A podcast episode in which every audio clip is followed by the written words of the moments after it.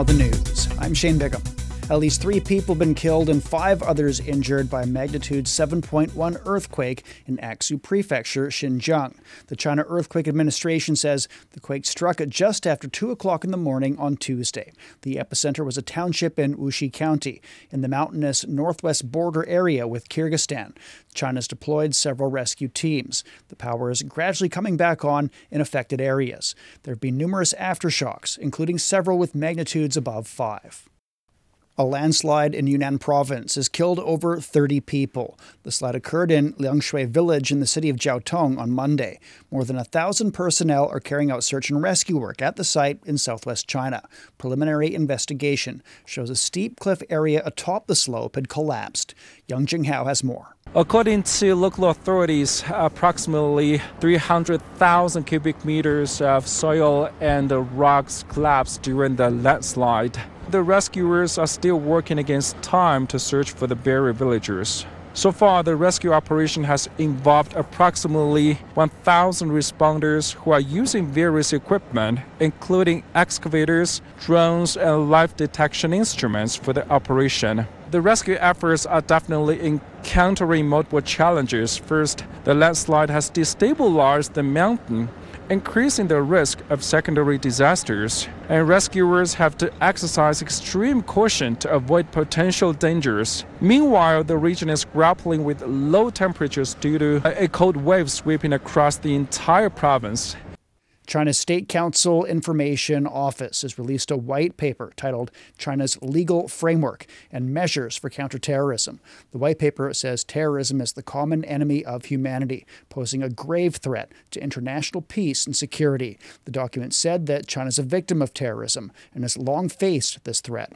It said China is willing to work closely with other countries against terrorism. 24 Israeli troops have been killed in southern Gaza, the highest number of deaths in a single day since the start of the conflict.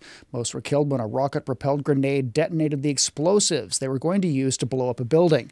It comes amid growing pressure on the government from relatives of hostages to find a way to end the conflict. Over the weekend, Prime Minister Benjamin Netanyahu rejected a proposal from Hamas to return all hostages in exchange for a complete Israeli withdrawal from Gaza.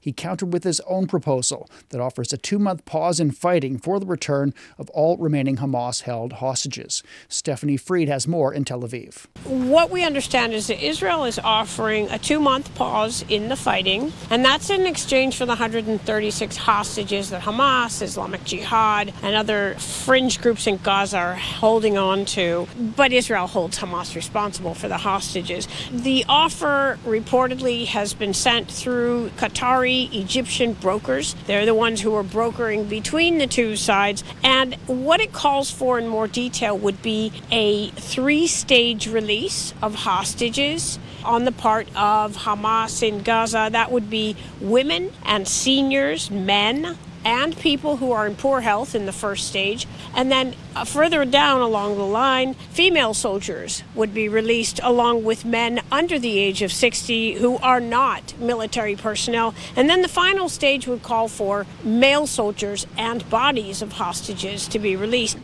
Meanwhile, Israel's operation continues to target the south of the enclave, focusing on Khan Yunis. Winter storm Isha has left tens of thousands of people without electricity in Ireland and Britain. Wind gusts topped 160 kilometers per hour, and hundreds of trains were cancelled.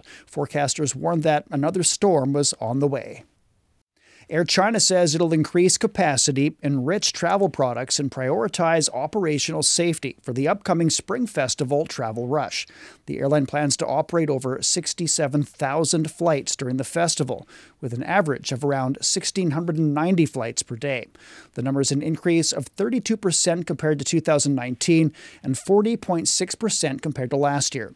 The 2024 Spring Festival travel rush starts on Friday and lasts for 40 days. It's estimated that the civil aviation passenger volume will reach 80 million, setting a new record. And that's the news. I'm Shane Bigham.